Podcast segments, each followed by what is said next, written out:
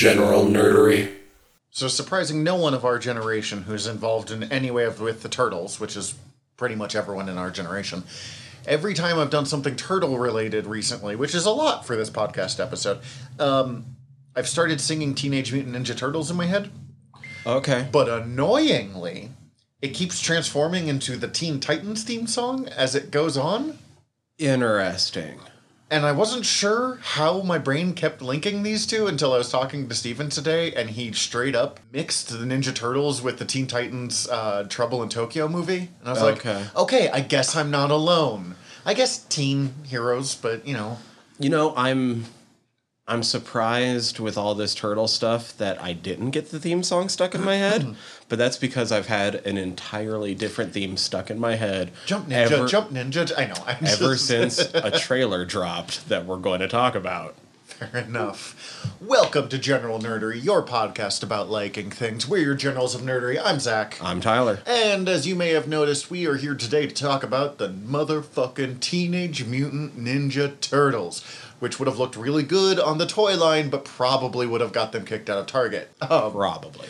but before that, what have you been ingesting? What have so I realized there was one that I forgot to bring up last time, but that's okay because it fits with something I there watched this is. time. Uh, because I did finally watch uh, No Way Home and Multiverse of Madness. You told me you watched Multiverse of Madness. Yeah, I, I I waited to watch that until I finally got to No Way Home because I didn't know how much they were going to link. There's a one sentence reference in Multiverse of Madness that No Way Home happened. So not really. See, the main reason I haven't watched No Way Home yet is because I watch most every movie with my wife, and she's not seen any of the previous Spider-Man movies. So there's been Uh. like, do we have to watch seven movies before I can show her this one that I want to watch? Yes. I'm gonna be honest with you. I will not watch Amazing, not Amazing. Uh, I will not watch Spider-Man three again, That's fair. and I'll probably skip Amazing Spider-Man two because it's a fucking mess. But I don't know. Also fair. Amazing Though- Spider-Man one, the one with the lizard. I'll actually argue for that movie. That had some good I, stuff. you know what? It. I actually kind of enjoyed that one. It's not when it great, came- but it was like a solid middle of the line superhero movie. I know when it came out, my thought was like, if this is like, there's a bunch of little kids that this is going to be their first Spider-Man, and I'm okay with that. Which we were right. Look at how much people got excited about Andrew Garfield Oh, do you know? Want to know why? because he's fucking great. But um, He had the.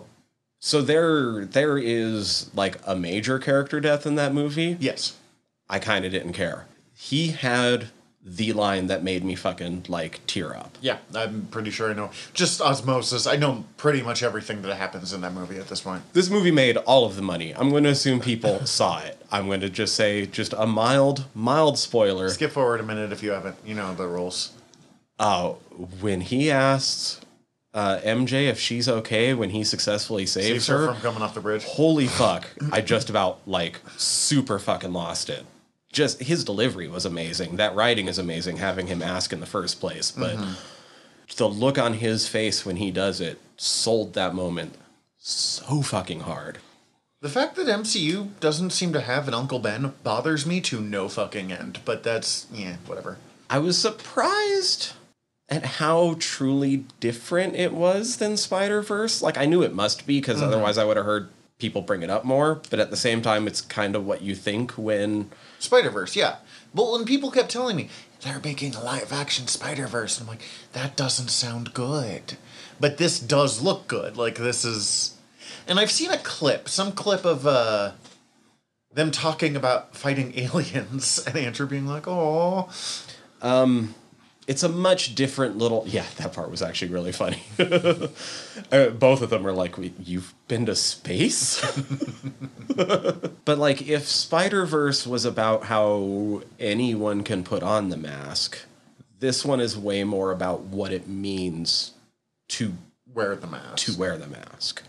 That's cool. You, you need to have different ways of. I like it. um, and like what the right way should be, and trying to go back and fix mistakes. To be honest, mm-hmm. I was surprised at how good it is. Probably not my favorite of the three Holland Spider Man favorite so of the far. Holland Spider Mans? Probably Far From Home. Really? Although, I mean, look, Keaton kills in that first one as the Vulture. He is Homecoming. so fucking good. But overall, Homecoming has those awkward teenage moments that I hate. Mm. Not that like in that movie that I hate, but the like, oh god, it's awkward family dinner time with the boyfriend who knows or the daughter's dad who knows something or whatever. Like, uh, and, and the same with the fucking best example of the doing the scene well, but I fucking hate it. Is in Ash versus the Evil Dead, where he's trying to convince the his lady companion that her parents are deadites oh, okay, yeah, yeah. And that's just that whole awkward conversation happening around and not ooh I, I can't, it makes my skin crawl. And homecoming has a bit more of that than i like but it's an act it may be the best done teen superhero movie i've seen. Yeah. when it comes to being a teen superhero specifically. I think far, not far, um, yeah, Far From Home to me was kind of like the aged up, better version of the animated series. okay And so that, and that's kind of the, the chord, like, that's where it got me because it hit both the nostalgia hooks, plus, like, you're just giving me good Spider Man, mm-hmm. and, like, Mysterio was dope, and mysterio is such a weird villain because nothing about him should work right. He's a weirdo with a bowl cut with a fishbowl helmet. And he's one of my all-time favorite Spider-Man villains. Oh fuck! But god damn it, No Way Home was really, really good. Um, the only thing was it's far too long. I just don't know where you would trim things from that movie Ah, because there's Snyder not there's not enough to separate it into two movies. Like it kind of needs to be connected, but there's also not good chunks to take out to make it just like one movie. It it feels like two three quarters of a movie that were kind of stuck together. Multiverse of Madness. I really liked. There's a lot of really cool things. It doesn't seem like it had a point. It felt like a solid B. That's fair. So was the first Doctor Strange. Yeah. Um, well, I mean, this felt more pointless than that. At least the okay. first Doctor Strange was a story about Doctor Strange. Yes, okay, I'll give you. I just mean like they both ranked a solid B. Um, I will say, I think the first one is technically better. as a movie, I'm more likely to rewatch Multiverse of Madness. seeing as you're a Sam Raimi fan, that doesn't surprise me at all. I feel like the Raimi doesn't show through that much. Interesting. Some people It's told me it showed through a lot. Maybe I'm more used to seeing Raimi. Fair. Or Raimi Unleashed, I guess. Yes. No, this is watered down Raimi. And like that's been Raimi his whole career. He's always done both. Mm-hmm. So it's not saying that one is more true to what he does than the other. No, 'cause but this is the guy that did Evil Dead and the first Spider-Man movies. Like, Right. there's always been a range for him. and this is way more in the Spider-Man vein than it is. It would be weird if it was Evil Dead. that being said, he doesn't get to unleash, but I think the movie easily has maybe the top three, if not top five, most disturbing deaths in the MCU so far. Oh, no problem. I've seen some of them thanks to TikTok. Uh, one of them still kind of has me fucked up. I was not expecting what happened to one of the members of the Illuminati. Just tell me which one, but don't tell me about the death. I mean, look, this is minor spoilers for anybody who hasn't seen it because they didn't reveal that this member was in the Illuminati in the trailer. So, three, two, one, Black Bolt. Oh yeah. Oh, I knew about that because Anson. I've I'm becoming a pretty solid Anson Mount fan thanks to one of the things I've been ingesting. I was not prepared for his death. It is both very sudden and pretty fucked up. Um, but I don't know. Like, I kind of felt like there was the plan for this movie was they didn't want to not do anything with Doctor Strange for a bit, but they still haven't gotten to the point where the rest of the universe is set up for them to do the Doctor Strange movie they actually want to do. Oh, I could see that. And it was kind of like this movie was just confirming that the multiverse exists for anyone who didn't watch Loki. Well, and we've talked about it over on Noob Island. Uh, go check out our other podcast, yada yada yada.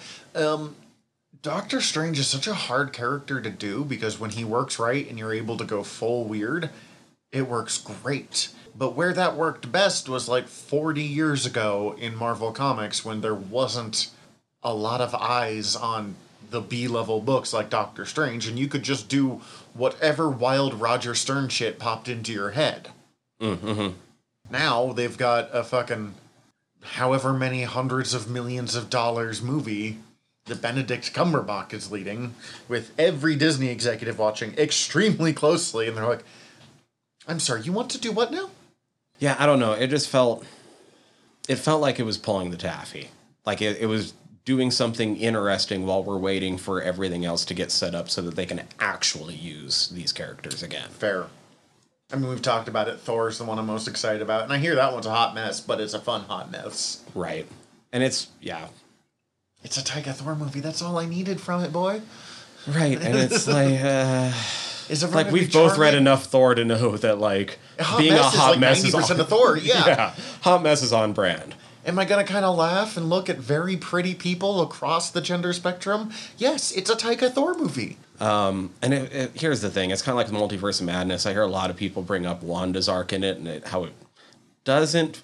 I've heard some people say character assassination. I'm not sure if I would go that far. I feel like her turn in this is better set up than 90% of the time it is in comics. Yeah, and Wanda. Look, It's still not something I like. And I think uh, I'll agree with uh, a podcaster I've mentioned many, many times on here before, Mark Bernardin. There is a part about halfway through the movie where you could have switched the bad guy to being Doctor Strange. It would make the movie about Doctor Strange, and it would give us a lot more. It would have made sense in that part part of the movie, and it'd give us a lot more insight into him as a character. But that's an interesting idea. Um, God, I keep referencing Noob Island, but we talk about it on our Wanda episode. Wanda is a fascinating character, largely defined by creator laziness and sexism. Mm-hmm. Because when they don't know what to do with Wanda, she turns evil.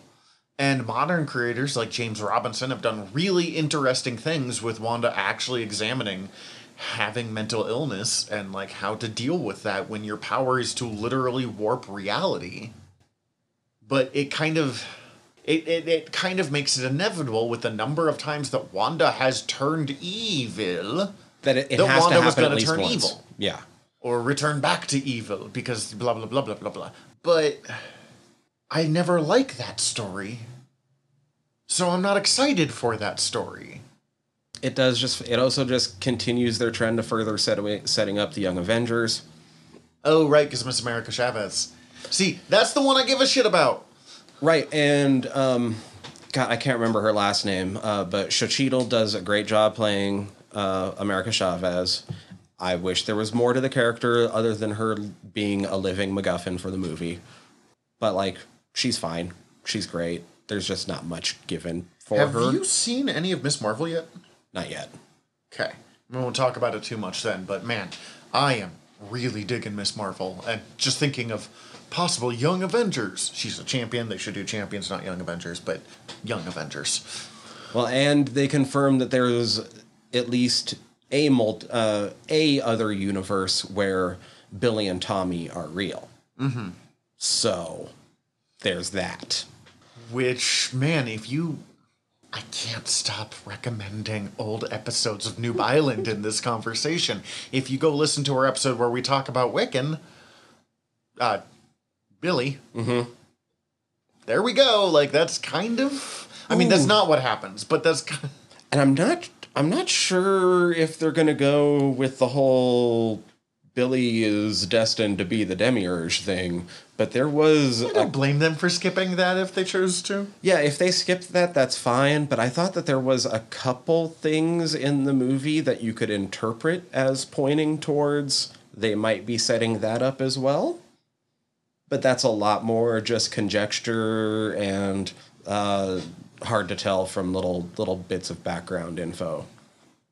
Anyway, I don't know. Look, I, I had a fun time with it. I think it's good. It just wasn't great. And it definitely, like, Multiverse of Madness and all the trailers made it seem like the multiverse was going to get blown wide open and how they were being really hush hush about everything that was coming after until it came out. Yeah, it's pretty fucking self contained. Do you care if I spoil a thing about Miss Marvel? Go for it. She's probably the first mutant in the MCU. I already saw that. Okay, I just yeah. Uh, which I I could already hear the nerds screaming about it. But honestly, they talked about they kind of wanted to make her a mutant back in the day, but that was when Marvel uh, Ike Perlmutter was still fucking pissed that he didn't have that Marvel movies didn't have the rights to uh, X Men and Fantastic 4 so they were like purposely crotch kick- kicking two of their biggest franchises. So they were like, they'll be Inhumans instead, and no one thought it was a good idea. And she works fine as an Inhuman, but she would have been equally as good as a mutant. I think Could have changed nothing. I think much like what they did with the uh, the Kree scroll flip in the movies, her the Inhuman to mutant flip is kind of fun. Wait, Kree Scroll? What? You... Like, because the scrolls are now set up kind of as the good guys. Oh, okay. Now, in fairness, in the original Kree Scroll War, there is not a good guy on that no, one. no, no, no. They, but more heroes tend to come out of the Kree side for Mm-hmm. sure, thanks to the Captain Marvel legacy. Yeah, fair enough. Kind of like how they switch that in the movies. I think that's a fun switch up. Perfectly. I'm I'm all for it. But also makes me wonder why we couldn't have had a fun switch up in Multiverse of Madness and maybe found some way to not make Wanda go evil for the 500th time.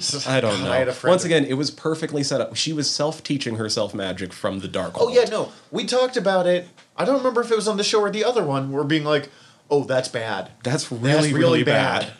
Um, I had a friend be like, "No, it's terrible. Why would they do this?" I'm like, "Because it's the one. Like Wanda has three playbooks. Do what Pietro says until she gets mad and kicks him out. Turn evil. Make out with the Vision. if you don't know what to do, Wanda will do one of those three things. Mm-hmm. Yeah, I don't know.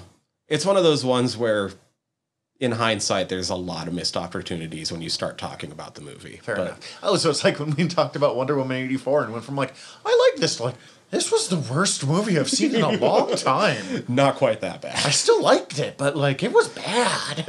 Not quite that bad. I actually thought about Wonder Woman 84 while at work the other day and got mad all over again. Oh, Just oh no, like, it's. I mean, I still maintain that I had fun watching it, but the more you think about it, the longer it goes, the absolutely more terrible that movie is. I was stalking an end cap and going, since when is a cheetah an apex predator?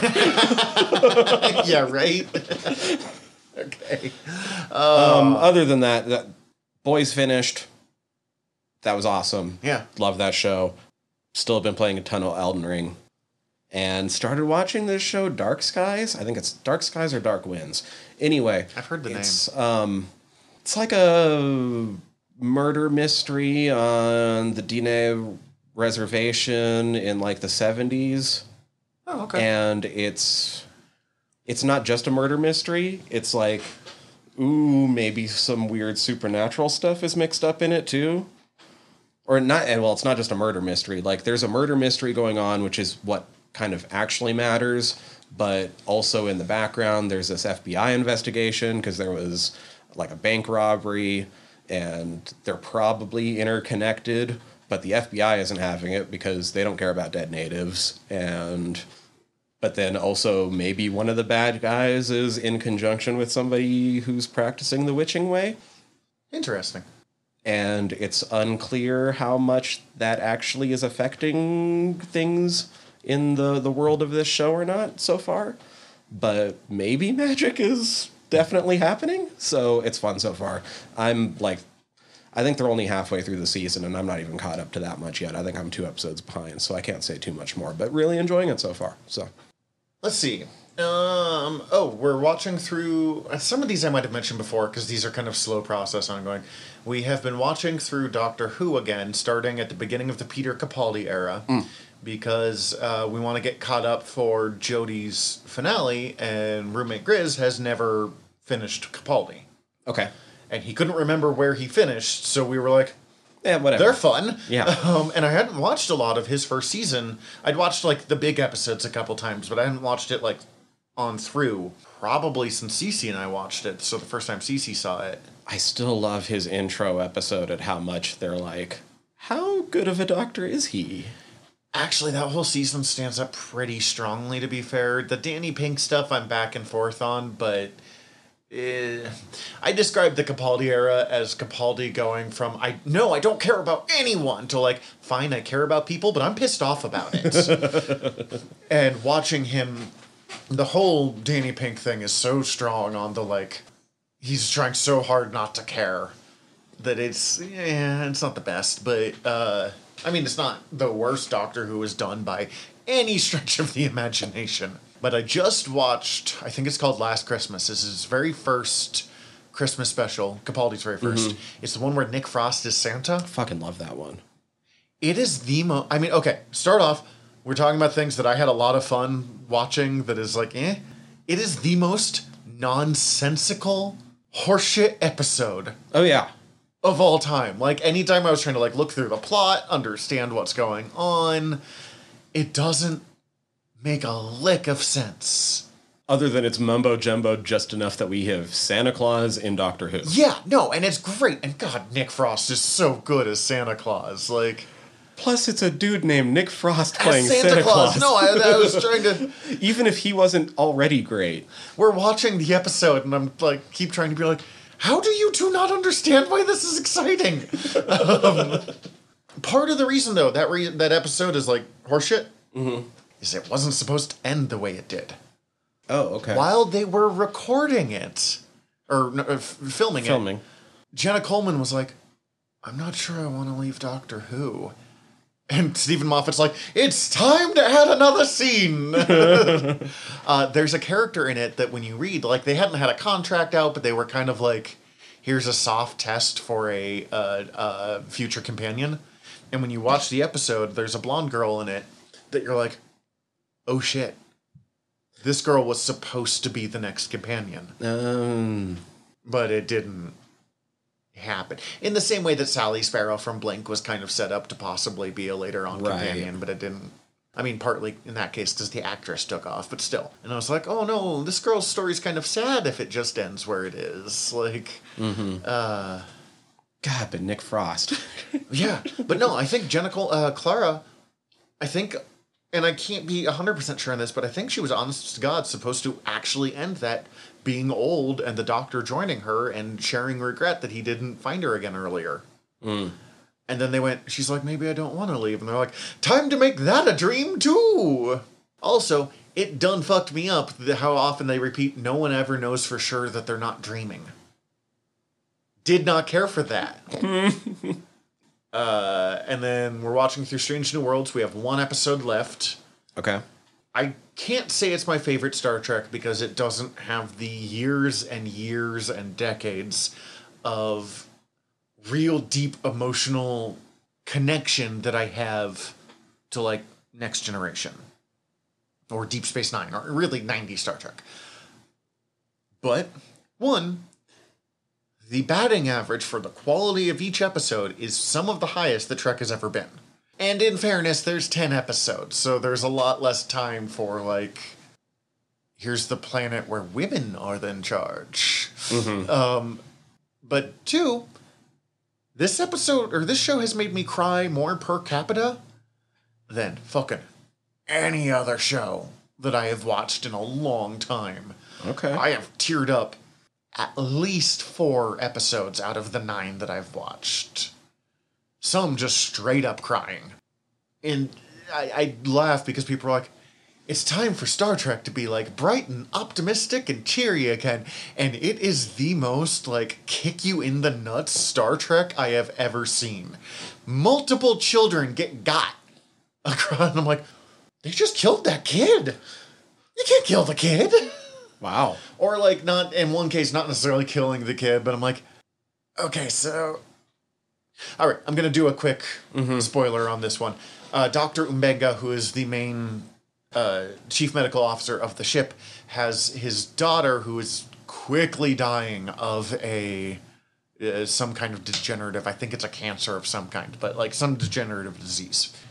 And he's keeping her alive by keeping her in the pattern buffer of the transporter and then he transports her back and then out again and then back Oh, because you can only keep them in for so long Right. there's a, a big scotty episode where you find out he did it for 83 years on accident Mm.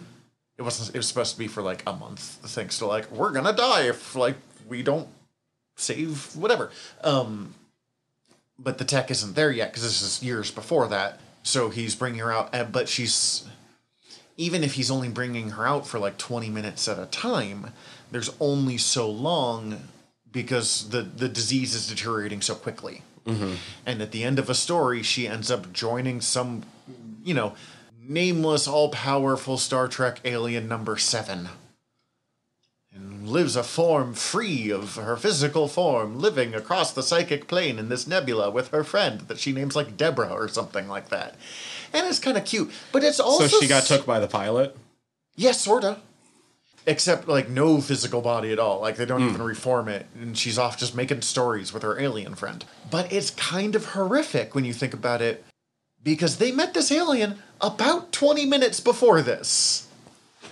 Also, pretty much no one on the crew, not even Pike, knew that he was doing this. Hmm. The first officer found out he was hiding his daughter in the transporter. And she's like, all right, we'll set up this alternative power thing. Things will be okay. And I'm like, yeah, okay, the crew's back. Turns out, nope, just didn't tell anybody. You should tell the captain about this. Especially Pike. He's the kind of guy that would be like, yeah, get a second power generator on that. Let's not make mistakes here. I have described Ted Lasso as in my Belegarth Knighthood one of the things I kind of aspire to. Pike is quickly becoming another one of those. Of uh, they described it as, and I didn't fully dis- uh, agree with this, but Anson Mount said, you know, Kirk is traditional manliness, which is no, it's a wild misunderstanding of Captain Kirk in the original series, but kind of how uh, how we have. But it like through a pop culture into- lens, yes. like yeah. While Picard was all about the intellectualism, and he's like, I want Pike to be heart. And that's absolutely what Pike is. It does make me laugh, and this will come up next episode because we're doing, oh, spoiler, we're doing Lower Deck Season 2 next time. In Lower Deck Season 2, Boimler gets cloned, and one of them gets sent back to the Cerritos because they can't have, they don't have a position for him Right. on the Titan. And they're like, oh, I wish I could have both of you. And then meanwhile, Pike is like, anyone who wants to stay on the Enterprise has a job here forever if they need it. like, hey, cadet, you're leaving and you might not be coming back. If you ever change your mind, got a set for you. You haven't graduated yet, but I'll give you a command position, basically. like, but he's like, let me keep all of my children. Um, but yeah, it the That's adorable and hilarious. the episode fucks me up, like all of them. Even even the fun ones have moments where you're like, oh boy, that's kind of horrifying. And it has one of the greatest suspense episodes, possibly the greatest suspense episode since season one of the very first Star Trek series. An episode, Balance of Terror, where they introduce the Romulans, which I've gotten some hints is going to come up in the finale of Strange New Worlds as well. But which is basically submarine warfare, but you know.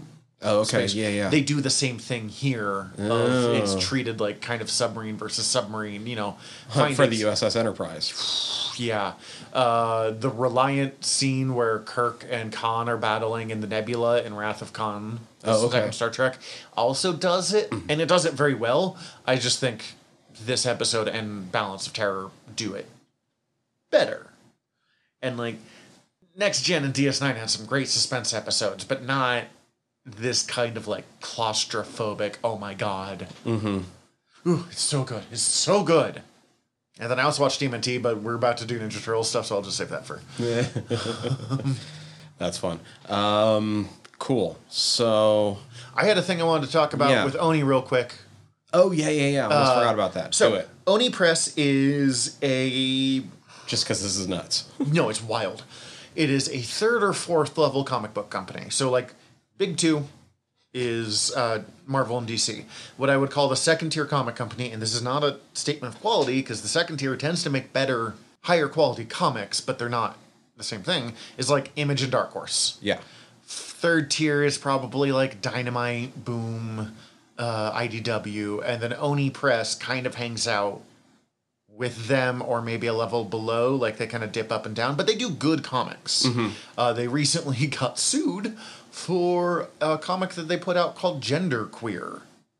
And they got sued in a really bullshit way. Gender Queer is a, uh, an auto bio about this person coming out as, I believe, non binary. I have not read Gender Queer. Somewhere on the Yeah. gender spectrum. And uh, it was being listed in one of the weird states that's doing everything they can to not let kids read about gay people Right. as uh, pornography. And they're like what? No fuck you. But in the last week oni press which is uh, which merged with a company called lion forge a year or two ago i think in 2019 and i like lion forge. I think they're actually a pretty interesting up and coming company. But they merged with lion forge and then o- the oni division kind of stayed semi-independent. Okay. But they fired like 90% of their staff. They fired, among other things, Director of Publicity Tara Leham, Senior Vice President of Marketing Alex Segura, who's a guy that's got some level of like, he's not, you know, Scott Snyder in the comic book company, but he's one of those names that he's a faithful backbencher, to use a Doctor Who term. Um, marketing manager Henry Barajas, and I think someone else, but like those are the ones I have on the list here. And everyone was like, what the fuck is going on at Oni? Is it is it dying? And people going, I have books coming out in a couple months. Is it are they just not going to come out? And it is terrible to have an even if it's an independent like you own it book mm-hmm. being released by a company that's supposed to be released by a company that dies. Because then do I still get to release it from a different company gets all the rights get all fucky. And even like Mark Waid who is one of the most reliable names in comics, huge creator, uh, was like, if you have a book with Oni, see if you can buy back their publishing rights now. Do it. This like I've been on front of companies that die before. This is Oni is dying. Get the fuck out while you can. It sucks. We all hate it, but do it. But Oni put out this just wild press release. And the fun thing about it is no one knows who wrote this press release response because they ha- fired their entire marketing staff. That's A, insane. a description that I heard just to get out of this is the the like dedicated office staff of Oni since they don't employ any like uh, uh, sole creators or anything like people bring their comics to them publish through them but like the editorial team if you put it in a brick and mortar shop is about the size of a McDonald's. So with the number of people they fired, pretty much all they have of original Oni is like the office supplies and like maybe two people. But the the press release is with wildly sensationalistic rumors circulating and false information spreading, we'd like to reiterate that recent personnel changes at Oni Lion Forge Publishing Group were made with the sole purpose of evolving the company and brand and positioning it for long term success. We're proud of our long history in the business and continually strive to be better to be better and do better. We started Lion Forge Comics 11 years ago specifically to make great creator driven content, and Oni's history is 25 years in the business. Within a new framework that is being worked on now, we remain committed to publishing groundbreaking content, embracing pioneering creators, and advancing authentic diversity and inclusion. We see an incredibly exciting future, not just for the company, but for our fans and content consumers worldwide. Now, this is a publishing release from a comic book company. You know what word only came up once and only in relation to a title? Comics. Mm. They did not once mention publishing comic books in their press release where they were promising that Oni is doing just fine. Yeah, I'm looking at like some of these names that they they laid off. Uh, well, the latest there's been a couple rounds of layoffs, and one of the rounds happened two weeks ago, where they laid off one of the publishers, James Lucas Jones, and the creative business development vice president Charlie Chu, who were both supposed to moderate panels at SDCC Oh yeah, I forgot to mention that part. They pulled out of everything from SDCC, San Diego Comic Con, a month before SDCC happened. yeah. That's wild. This is in some levels crazier than when we talked about when uh, uh, DC dropped their C not CEO but chief creative officer, their pub, uh, head publisher. Um, oh God, I can't think of his name off the top of my head, but not important. Um, just fucking out of nowhere. Like this is the whole thing is like, oh honey, this company's not doing well, is it? And like, there's a lot of people being like, well, time to wait for the NFTs to start launching. Yeah. There's a few companies that I like. They're like, we're launching an NFT line. I'm like, Valiant, stop it. oh man, I read Nin. I've re- I read a whole new Ninjak series recently, and I'm not going to go into it other than the explanation. It's great. I had a lot of fun. I love that Ninjak is the most ridiculous. What if James Bond dressed as a ninja? Yeah. But they play it completely seriously. But they reveal in this one that it's not Ninjak, it's technically Ninja K. Oh God. And Okay, Weapon Ten. Yeah, exactly. the very first agent was called Ninja, and he was a um, on loan during World War One from Japan, and he was Ninja. Ninja. And then it got turned to Ninja A, and his successor was Ninja B, Ninja C, Ninja D, and so he's technically not Ninjak, he's Ninja K. But since no one outside of the Ninja program doesn't know it, it's just Ninjak.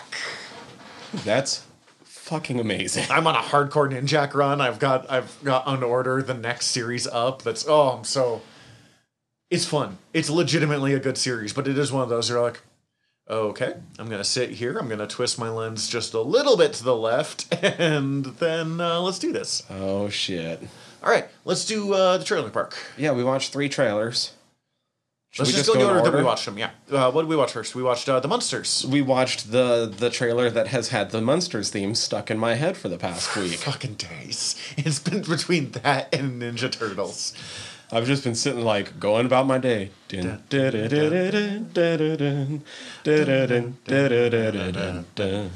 Um, okay, so both of us grew up watching The Munsters. My mom recorded a VHS copy of the Nick at Night marathon. Mm-hmm. And I just would watch it all the time on Nick at Night yeah, anyway. We yeah, didn't like, reliably have Nickelodeon. She had one roommate that she mm-hmm. wasn't living with for very long, so we just recorded like tapes and tapes worth of Nickelodeon. That's amazing. Yeah, no, my my every night was just like cool Munsters, Dick Van Dyke, Mary Tyler Moore show, So Happy Days. okay, so first off, directed by Rob Zombie. I have not seen any other Rob Zombie films. I have seen All of them, I imagine. At yes, least all of the actually, ones that they mentioned here. all of them, um, and including the one that people hardly ever mention. What's that one? Um, uh, the Haunted World of, World of El Superbeasto. Yeah, I've never even heard of that one. It's his so- animated one. Oh, that's it's a- not good.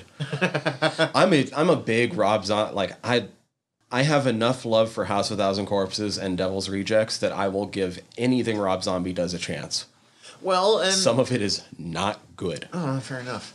And Haunted I was a White Super Zombie Beast, fan though. for a little while. Like, there's still some zombie fans or zombie songs that I'm like, this ain't my style of music, but burn through the dishes. run." Um, okay. But the thing is that I am seeing here on this one, people being like, what the hell, Rob? Why isn't this like super hardcore? And I want to be like, it's the fucking Munsters. Here's a. I think people saying that don't understand enough about who Rob Zombie is.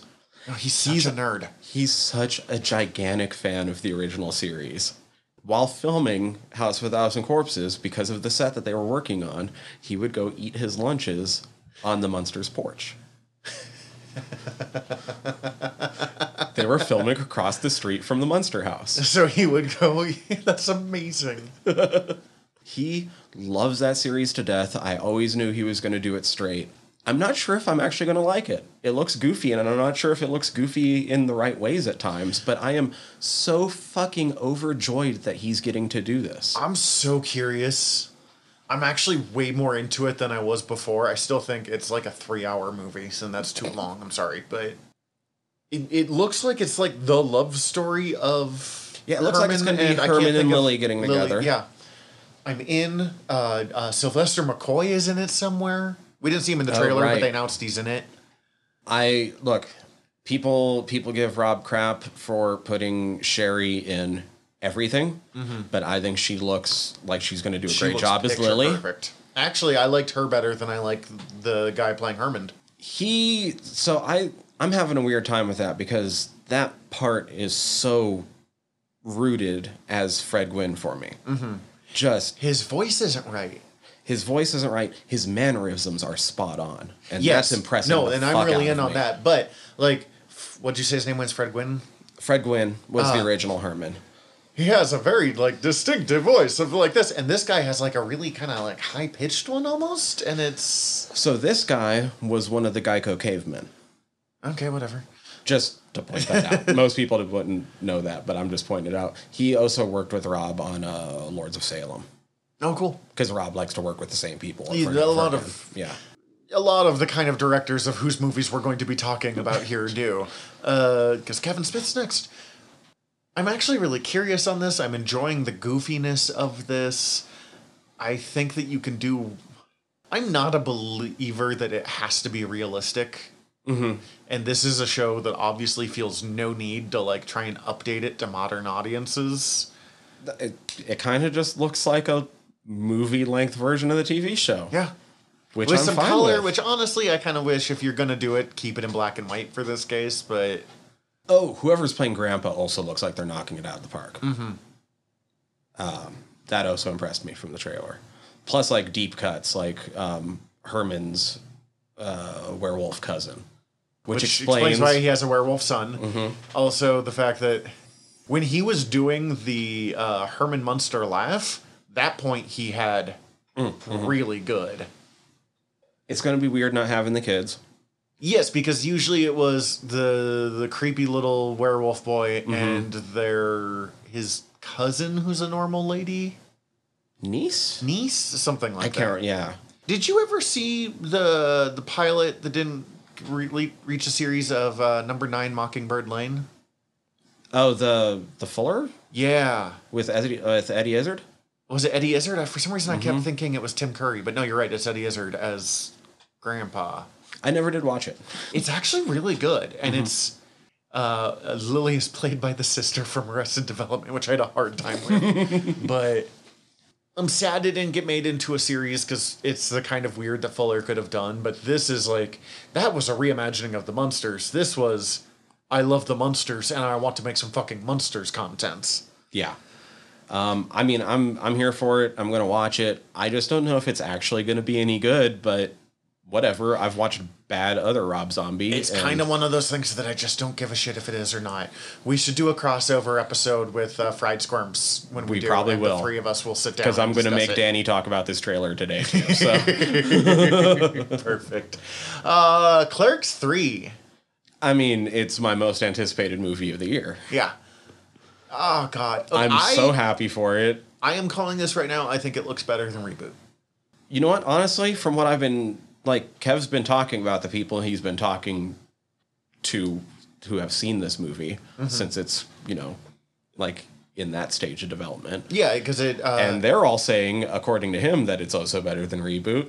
I think it's probably going to be. Well, you and I talked about Reboot. We did an episode on Mm-hmm. it. We both enjoyed Reboot. You liked it better than I did, but like I had a lot of fun. Mm-hmm. But Reboot was weird partly because it was a script that was heavily rewritten several times. And I don't think he did that with this one. Like there were old Clerks 3 scripts. I was about to say, uh, other than the one major, like, gigantic rewrite, because the original Clerks 3 script was dark. Wildly different and pretty dark. And I don't remember what it was supposed to be about, but No, and I know they've done table reads of it too, but I've never actually. I don't know if they've taped any of them. I haven't gotten around to hearing any of that yet. I'm part of that some the, that Kevin Smith club. I can probably find it if I wanted to by going through his archives. But Uh, And you know, like it, there were a lot of things going. And to be honest, Clerks Three originally was coming out during the phase, during probably my least favorite Kevin Smith phase. He went through a kind of weird phase after uh, that one that did so fucking bad. Because he did Clerks Two, and then he did the Ben Affleck one that everyone hated, Jersey Girl. Ooh, Jersey Girls after Clerks too. I guess it was, wasn't it? It might have been Jersey Girl and then Clerks too. Either way, he went through a phase where he got kind of vindictive and he burned a lot of friendships during that time. You and I have talked about it a little bit over the years. And I just I don't think his headspace for where he was would have been as good for and he made some interesting stuff during that time. Well, I mean, okay. Well, Clerks three wouldn't have been from that time. If anything, Clerks three would have been from like right after Zack and Miri, uh, and or around Yoga Hosers, which So his extreme paranoid face. Because didn't he get really paranoid after Zack and Miri for a while? Because he was smoking like mad amounts of weed. oh, he hasn't ever stopped smoking the amount of weed that he started smoking. Yeah, but he right after got Mac- used to it. Zack and Miri.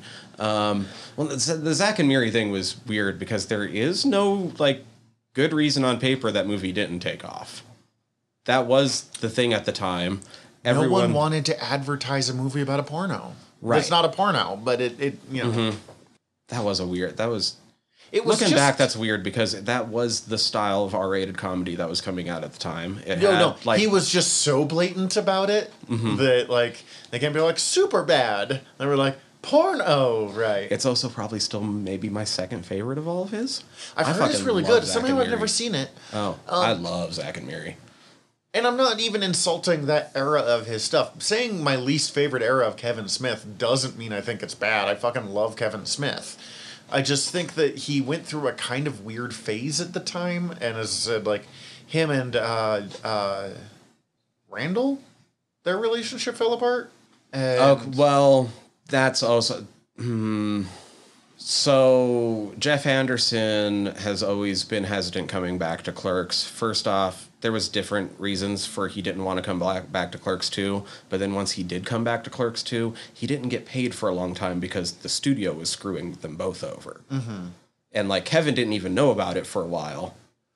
And so that Jeff was kind of pissed at Kev for a little bit until Kev got involved and was like, "Wait, I have nothing to do with this. Like, you need to get fucking paid." and but that got all drawn out because uh, fuck, Clerks Two was Miramax, yeah, because he used to do everything through Miramax.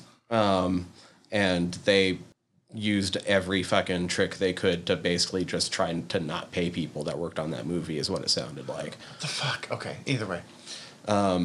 And then he didn't want to come back to the original script because it was dark and a downer, and Jeff didn't want to go do that. But Fair enough. then he like this new script. Kev's like, here, how about this? Because I don't like that old script anymore either. And Jeff's like, yeah, no, I'm good with this one. And I got paid. And we're and we're doing this with Lionsgate now and like all this other stuff. So Cool. Okay. Clearly, I don't know enough about Kevin Smith to talk about what I'm talking about, but um, I mean, it's so. Kevin has always been. I make movies about my life, but translated into larger than life situations. This is the most on the nose I've possibly ever seen him go oh, with I'm that. so excited. They're, the movie they're making is Inconvenience, which is the working title for Clerks. Like, It's in black and white because they're recording it at night. They've got the fucking. Well, I'm kind of be curious why they're choosing to film it in black and white in the movie. Because Kev did it because it was cheap. Yeah, it was. It was cheap, and I want to say that's some. No, that's why the shutters were always closed. The shutters they were could- always closed was because it was at night. It's not cheap to film in black and white anymore. so I'm wondering Although why I could see them be like, "We have these old black and white cameras, so that's Mm-hmm. what we're gonna do." Um, God, he takes so many pot shots at himself in this trailer. so good. I'm glad that they brought back um, Elias. I can't. I don't know that actor's name. Uh, Trevor Fehrman. and uh, we get at least a bit of Rosario Dawson. I hope we get a lot of Rosario Mr. Dawson. Dante. Leave Elias alone, Randall. because I really liked Rosario's character in Clerks too. Mm-hmm. God, she was good. I was my jaw dropped when I watched that trailer for the first time and they referenced the original ending. Yeah, I was gonna. That's what I was gonna say. We got distracted. the fucking oh, I rewrote it so you get killed in the third act. So like, no. That I was like, oh my god, I wonder how many people know about that ending I these think days. what happens is Kevin Smith every once in a while, and probably what happened with the original Clerks three, gets arty with it. And I don't always agree, and I don't think he always agrees with his arty decisions. Because anytime he talks about them, he's like, "Yeah, it's probably good that didn't turn out." Well, es- mm, especially from uh, the original Clerks era, Mm-hmm. like he fully acknowledges how much of a fucking uh, cinephile douche he was as a young man. It's pretty funny to hear him talk about it these days. Well, and let's be honest with it. While possibly his most important movie is uh, the movie that aged the worst, is the artiest movie he made, which is uh, fucking Chasing Amy. Also, I wouldn't say it actually has aged that badly. I've rewatched it. It's I'm not. I, I keep saying I'm not saying it's bad. I would say the one that aged the worst is Clerks 2. really. Okay, I haven't watched it in a long time. I I'm was thinking taking watching it back. Yep, that scene did not age. I mean, you were never supposed to to be with him on that one, but now that you point that out, yeah, that's a God. Clerks Two was my favorite of his movies too. God damn it. At least, yeah, at least Chasing Amy is still noticeably progressive for the time period it was put out in. Yes, but it's one of those that you have to put for the time period it was put out in. I mean, honestly, it's still not the worst, but I just agree with what they talked about in reboot of this story should have been written by a fucking queer person. yes. But nobody was doing that at that time. Yeah, no. mm, I mean, not that anybody, no studios was giving makers that the chance to tell that's their own No, story. it's like Tom Hanks talked about. I think it was Tom Hanks, uh, a movie that he was in where he played a gay man, and he's like, "Man, that would have been inappropriate to do today." Mm-hmm. But like back then, it was huge that I was willing to do this. Mm-hmm. Um, and what's our last one? Harley Quinn oh yeah, Harley Quinn season three. looks fun. That's kind of all I, I got for it. it I, know, I was fun. about to say it looks fucking hilarious. I'm excited. The greening of Gotham is going to happen, and Swamp Thing's getting involved somehow. That has me excited. It was kind of just a matter of time till Swamp Thing appeared, just because anytime Ivy shows up. I do keep thinking about when Harley Quinn season one came out, a bunch of people, particularly people who don't really read the comic books, and I'm not one of those like, well, you don't read the comics, so you don't have an uh, opinion. We're like, oh man, they're queer erasing Harley Quinn by not gi- giving her a romance with Ivy, and I'm like, no, no, no. If they don't do that by like season three, we can complain. But for now, wait. Because that's really like, I'm all Team Harley and Ivy together as a couple, but you do need to give them time. Season one, her recovering from her relationship with the Joker and like actually getting away from him was 100% the right choice as far as I'm concerned. And in okay, uh, I don't want to rank. I don't want to try to rank these things, but in some ways, is just as important of a story to tell.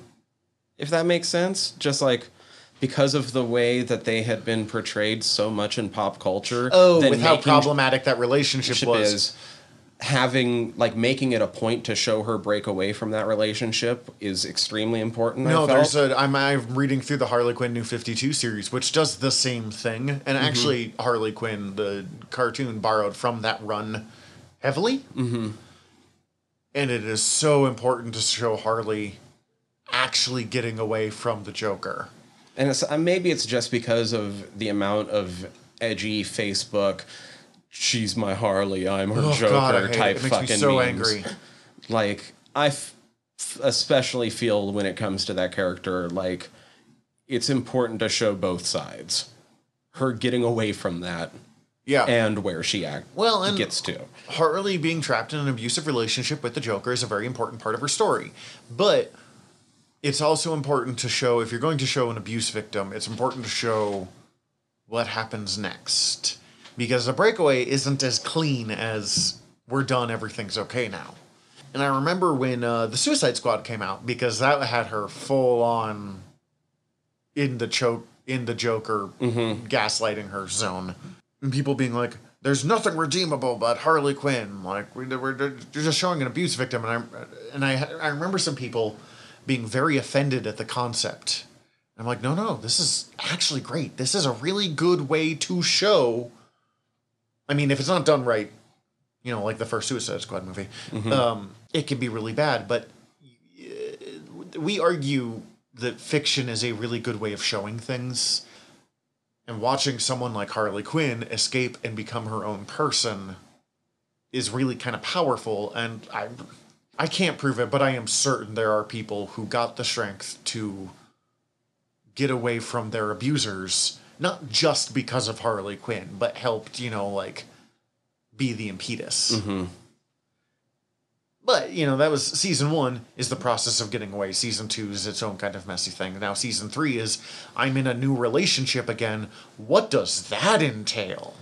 I have to rewatch season two, but I'm really interested. This the storyline with the Joker that seems to be happening in season three is very interesting because uh, season two of Harley maybe made their version of the Joker my favorite Joker. One of my favorite Joker portrayals. Which is interesting because he is straight up the worst joke. Not the worst, like, they they do some interesting things with it in a couple episodes with him in the second season where you get to see his humanity in a way where they're not trying to uh, Redeem him? apologize. Yeah, him- okay. That's that's the problem of apologizing for the Joker automatically turns me off on the story. no. There's just some some things happen where his his circumstances change, and you get to see a weird side where then he kind of goes back to being the Joker for. Uh, it's weird. I Alright. don't know. I liked it though. I remember I liked it, but I don't remember enough details to talk very well about it right now. And I need Well, to rewatch God, the Alan season. Tudyk is such a good Mm-hmm. Joker voice. Like he's he knocks it out of the park. As much as I'm saying that Joker is contemptible, he was designed to be that way, and Alan Tudyk's doing a great job. Mm-hmm. Cool. Yeah, but otherwise, I'm just like, cool. It looks dope. Like, Mm-hmm.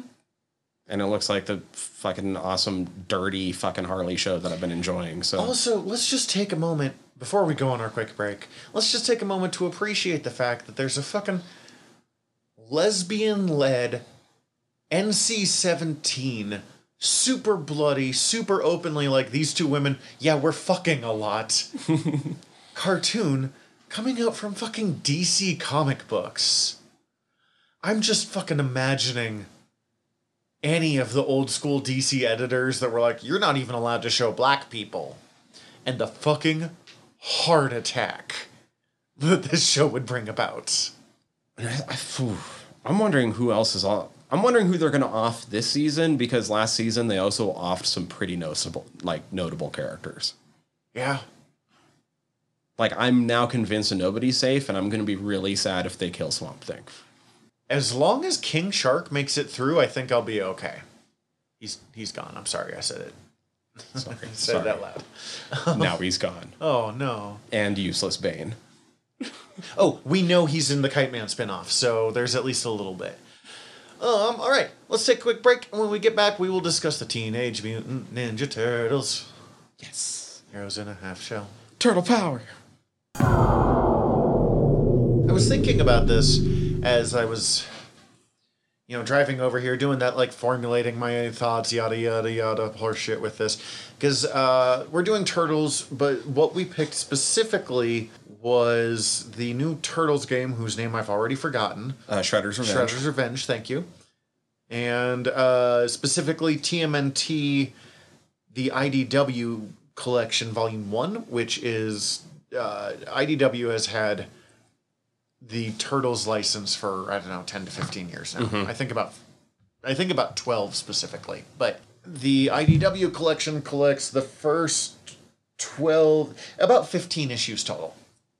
Right. So enough time for us to get kind of the, the read on the most recent revamp of this. It's like the first nine issues of the main series, and then the Uh, micros. the first 12, and That's what then it is. Raphael, Michelangelo, Donatello, and Leonardo, and the Splinter one shots. That's what it was. Yeah, yeah. uh, because this is a series which I started just buying these hardcover IDW collections for two reasons. One, because I am a sucker for a big, beautiful hardcover, and these are very nice.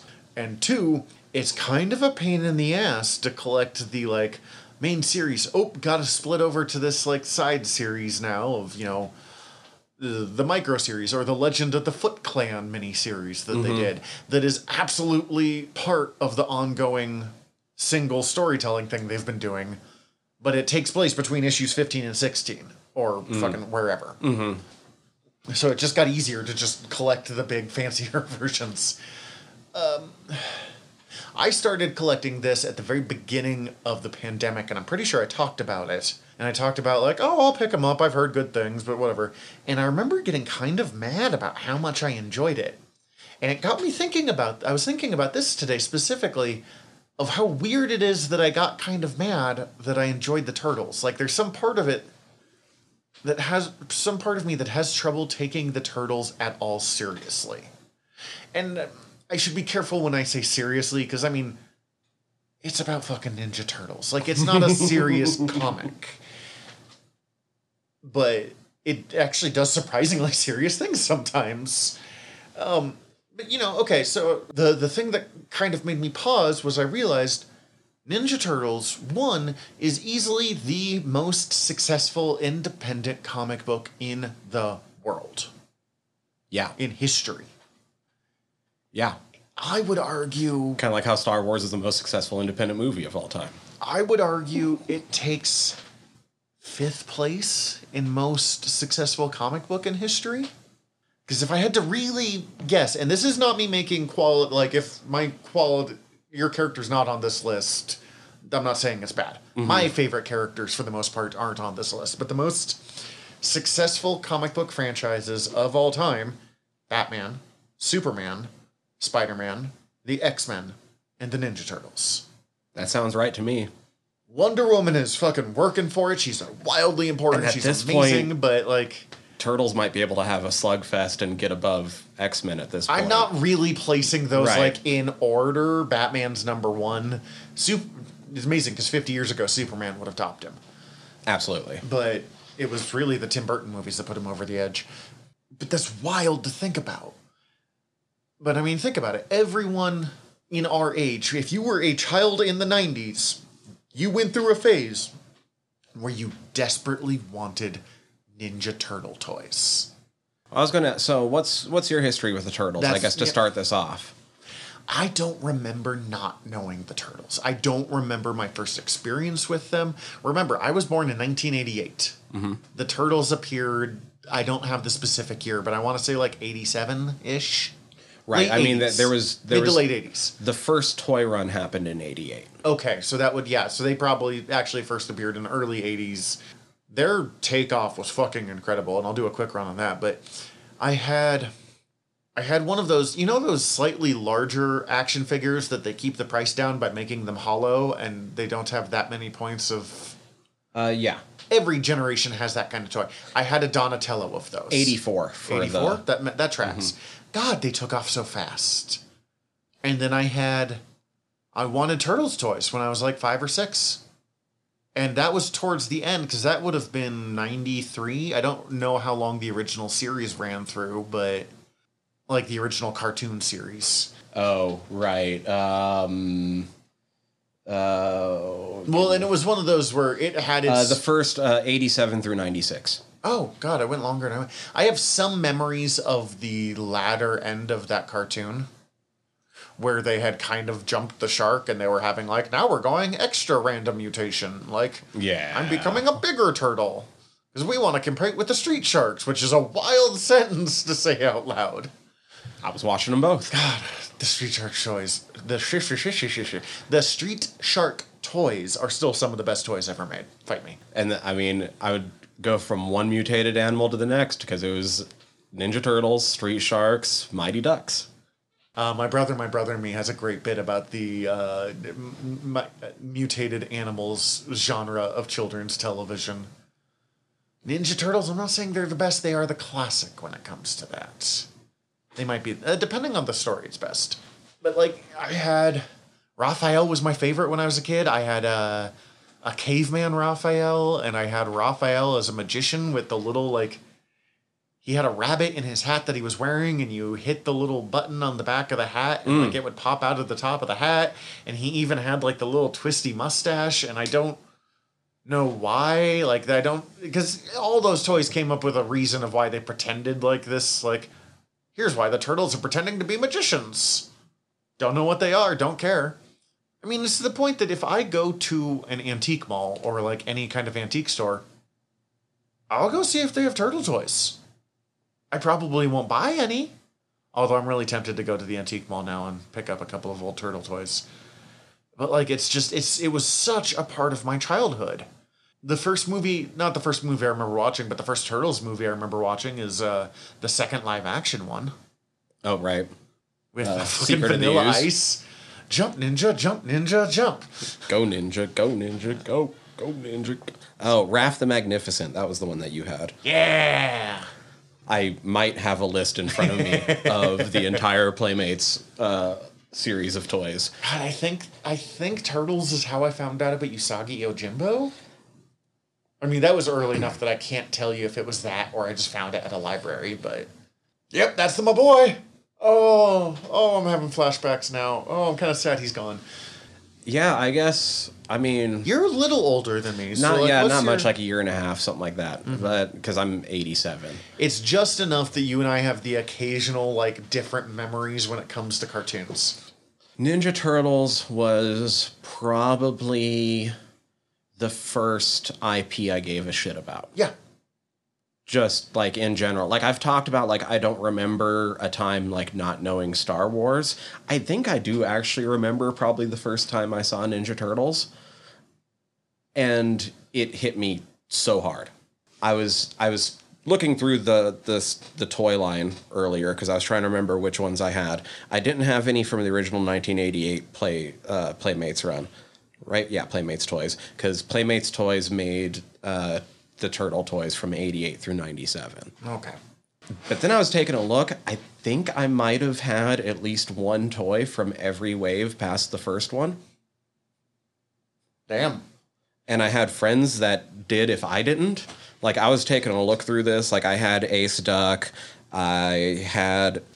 Uh, you brought up Usagi Yojimbo. I that's where I know Usagi Yojimbo. My 'cause I- buddy had Space Usagi from the toy line. oh, I wanted the Space Oh, it was Usagi. cool. It was so cool. That's like a six wave toy or something like that. It's so cool. The number of people are like, yeah, I love that Turtles character, and I always have to be like, I'll fucking kill you. I mean, no, that's great. No, actually, it's its own property.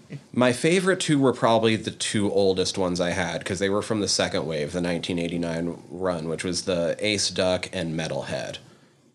I kind of remember. Oh, I know who Metalhead is. I don't remember Ace Duck. I mean, he looked like a duck that was a pilot. he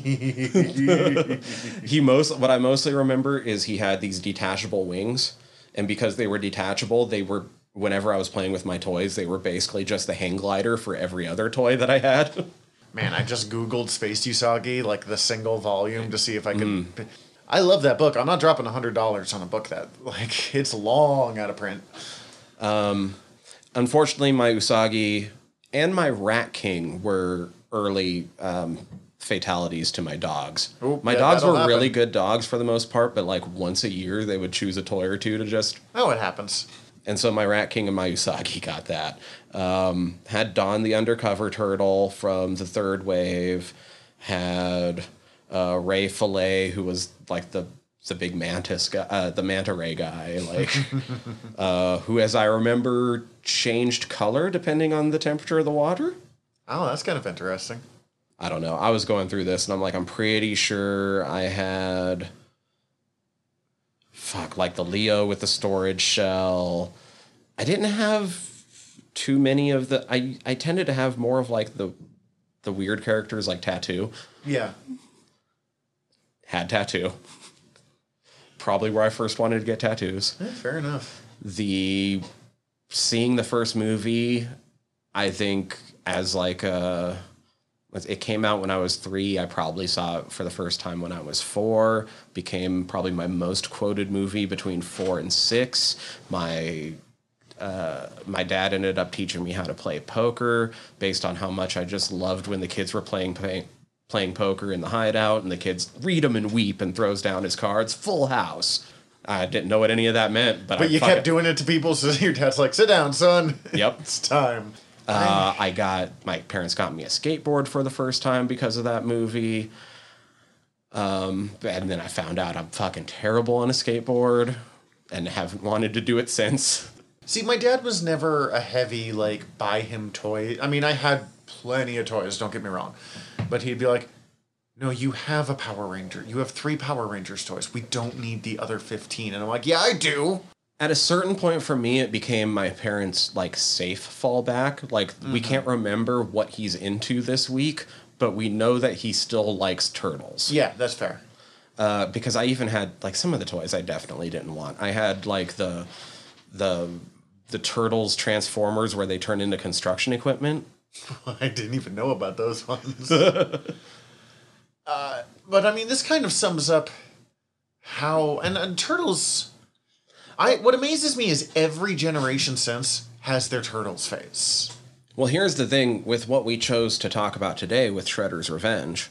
Um, the 1989 Teenage Mutant Ninja Turtles arcade cabinet from Konami is the first arcade cabinet me and my best friend ever beat.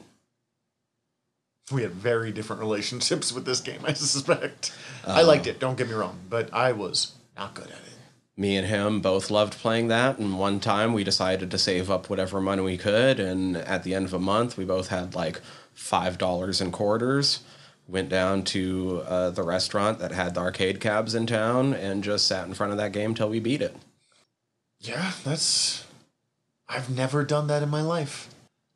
We would later go on to do that with Die Hard Arcade and Lucky and Wild as well, but I think what's inter- one interesting thing for Turtles for me is as much as I enjoy it and as much as I like tout it as an independent comic book, it's not really anymore. Nickelodeon owns the rights, but it's still not like Marvel DC. well, it become, it became one of the biggest things in the world really quickly. Yeah. um, that 1990 or that 1989 Konami cab became, I think, like the top earning arcade cabinet in 1990 and Konami's best selling of all time. Wow. Wow. And Konami's not a small company, No. so that's uh Um, I one of my you you heard some of it when you first came in. One of the first tapes I owned was the Teenage Mutant Ninja Turtles musical coming out of their shells. oddly I owned Bible cassettes, which is weird because I grew up in a pretty agnostic household. Some family member must have bought them for me because I have no idea where they came from. Coming out of their shells. Uh, I was gonna say though, what I think is interesting is as much as I tout it as this in great independent comic, I don't like the original creators that much. I think Kevin Eastman's kind of a jerk, and his art style does not work for me at Oh, all. Weird. I love his art style. Like whenever I was reading through that IDW and they threw in like the Eastman covers, I sat on that page for an extra minute. I think he does covers well. I don't think he's great at sequential storytelling. I think his stuff gets muddled and lost. Uh, because later on, I mean, because Kevin Eastman, Peter Laird was not involved in this. Peter Laird sold Ninja Turtles for a shit ton of money and the right to publish a certain number of Turtles comics a year that are his gratis. Mm-hmm. No one can stop him. He can do whatever he want with them. And Peter Laird's later Turtle work when he was doing it alone got fucking weird. Turned out that April was a drawing brought to life by her parents through magic ink. okay. Yeah, man. Turtle shit went weird in the time after the cartoon ended, but before kind of the more modern stuff kicked in. Mm-hmm. But like Eastman was involved in the creation of this, but he didn't write it and he only drew it sometimes. And honestly, I think it's kind of the best things that's happened to Turtles. Uh, you know, the thing to remember is Turtles was not supposed to last longer than its issue, first issue Right. It's they borrowed like I don't know, like ten thousand bucks or something, enough to make a good production run from their uncle or from Eastman's uncle to do a black and white, basically ashcan comic, like a, a, a hand stapled comic book, to sell at Comic Con, just to try it out, just to make enough money. And they made enough money back on it that they were like, all right, let's do another one. And then four years later, the fucking cartoon launches and creates a worldwide phenomena. But it means that some of their stuff was a little like, hey, let's have them do this next. Which is very in the vein of old school Stan Lee and Jack Kirby comic creating. But Stan Lee and Jack Kirby knew what they were doing while having the like, let's have them do this next. I did. Uh, I do find that that IDW series is maybe the best mix between the original Turtles and the popular Turtles, if that makes sense. I will definitely say that. because it treats it more seriously than popular. Turtles. Yeah, by a lot.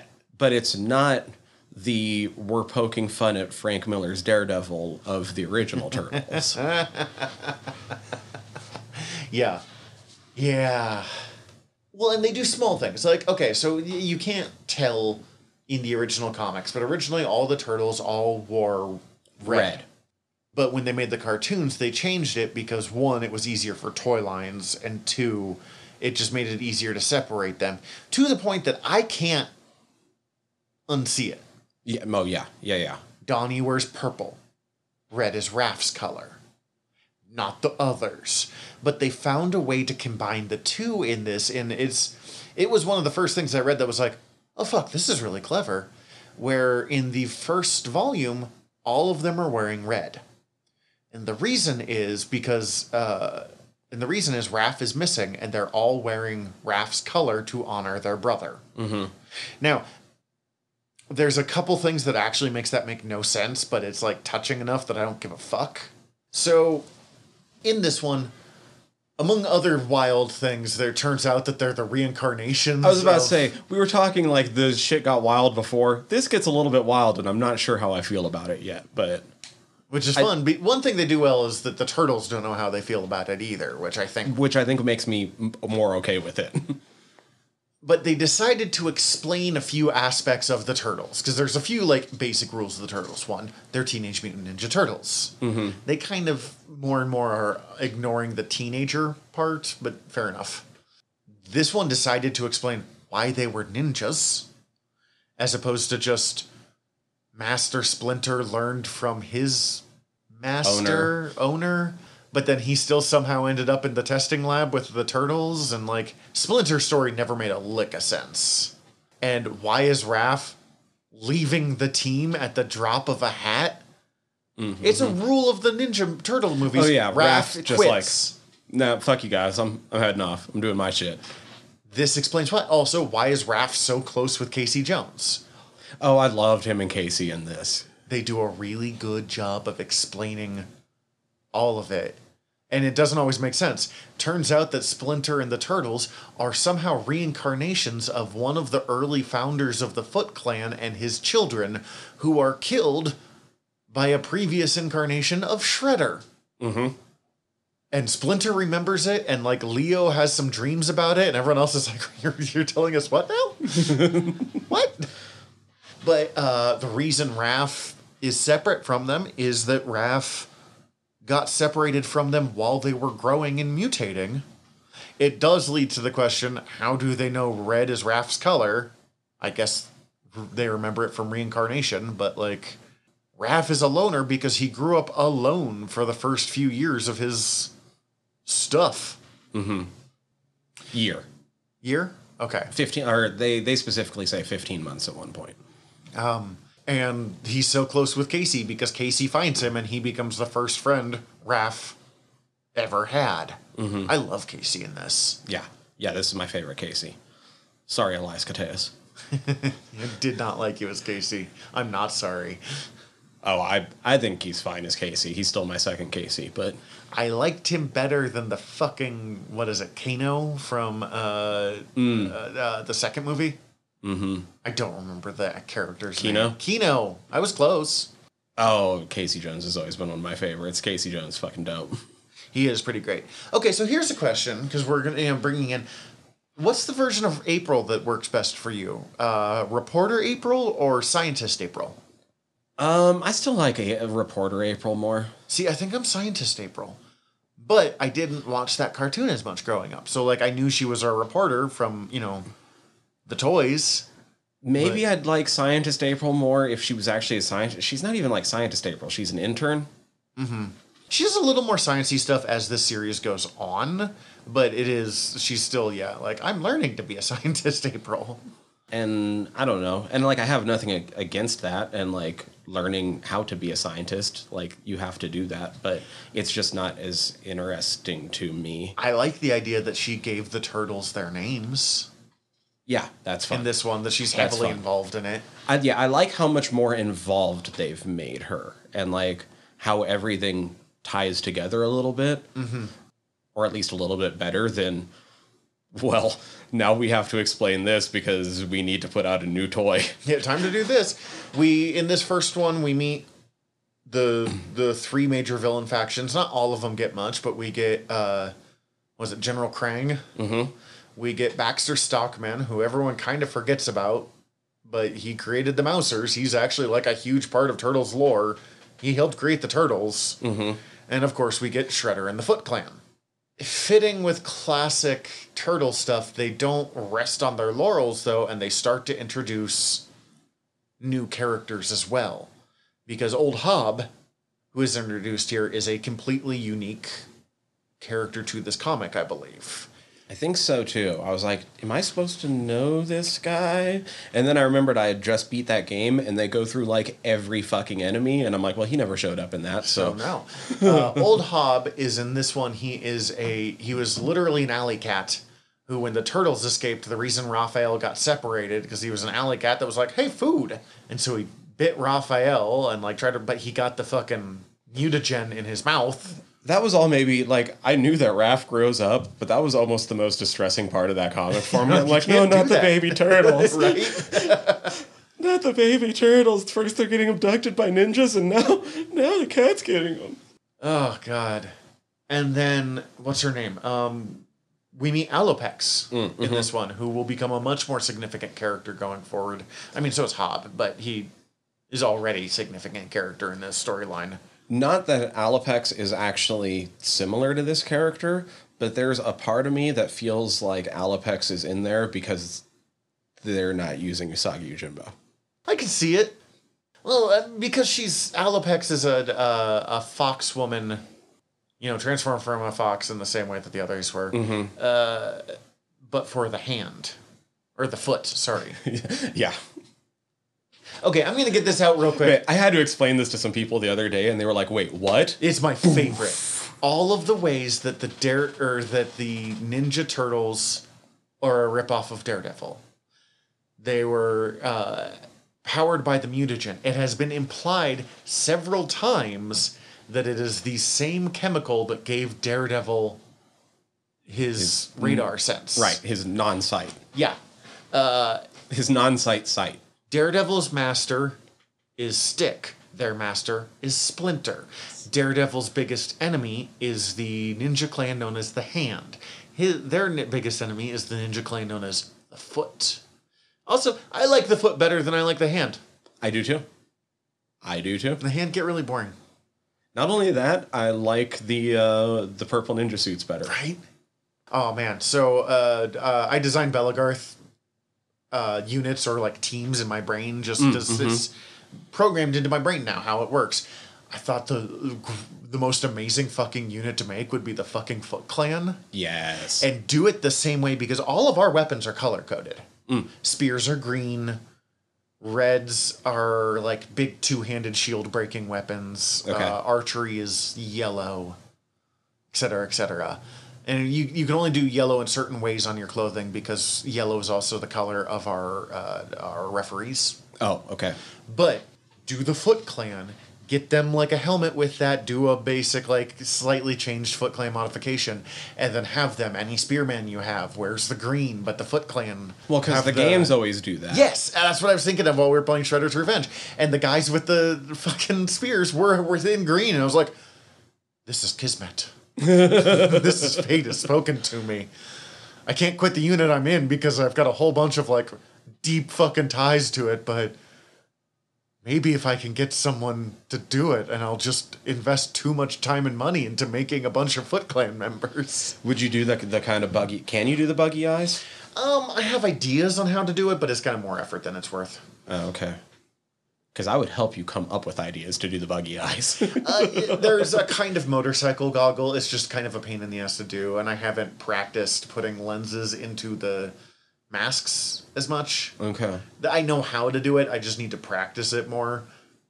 Because I, I there's that that part that's part of what makes it for me. It really is. Every version has it too. Yeah. They're not always purple. They're not always bright yellow, but they always have the buggy eyes. God, it's a good. Ah, I love the foot design. So much better than the hand. I had. Oh, Oh, God. and Splinter's so much better than Stick. Sorry. Yeah, Stick, sucks. I mean, actually, I really enjoyed Stick, especially in the live action TV show. That actor was disturbingly pitch perfect. So good. I can't remember his name off the top of my head. He also just destroys in the season of Castle Rock that came out the next year. But I hope you're pleasant in real life because you play a bastard. Scott Glenn? I have no idea.